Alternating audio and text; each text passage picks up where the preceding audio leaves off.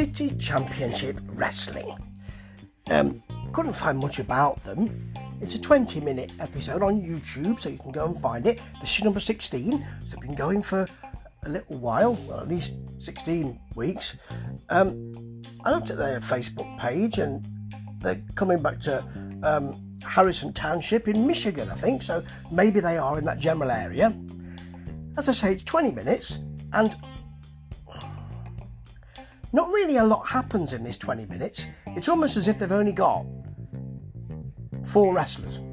Because uh, they begin with uh, Paul Jones, who is the, I suppose, the commentator you'd rely on, really, or the announcer you'd rely on, and then Big Cat Daddy Paul Bowser. Now, Paul Bowser was a promoter in the past.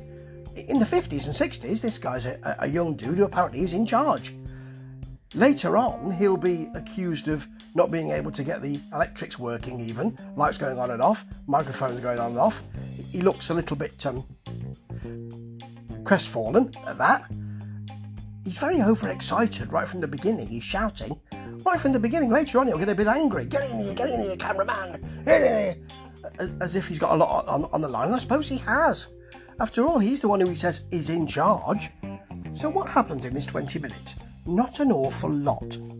The um, the first thing we've got are a tag team in there called New Albania. Andre Kabashi and a bigger guy, Jay Abrams, who doesn't say much, wears dark glasses, leaves the talking to Andre Kabashi, who is actually really rather good on the mic.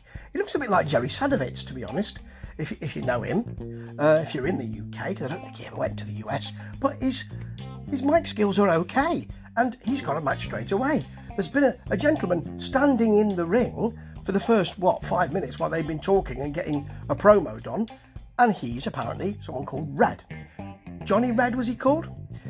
Anyway, it's his first appearance here, and it doesn't go very long. This there's a hammerlock from Red, uh, no, from uh, from Kabashi, reversed to a Red full Nelson. Kabashi breaks that and hits the crossface chicken wing, and Red taps out. Then Kabashi holds it. He's tapping out, he's tapping out, he's tapping out, he's tapping out, they scream. All right, we can see it. Then we've got a big advert, a long advert for Zombie, Zombie Apocalypse Redemption. It's a movie coming out. Doesn't look like anything I really want to see. Doesn't look great, even though they put a lot into that that uh, preview.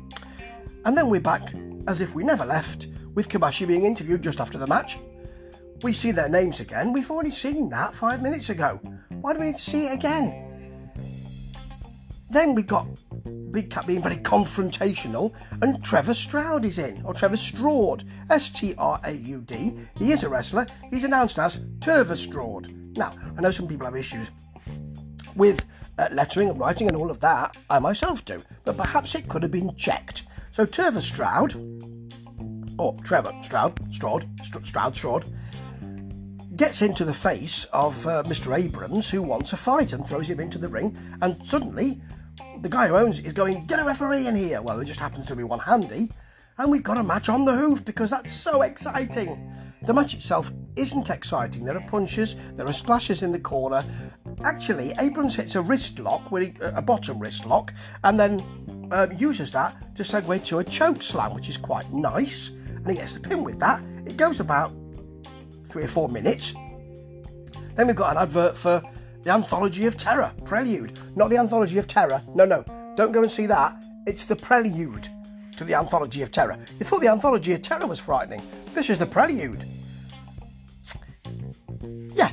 Now, we go back as if we'd never um, been away.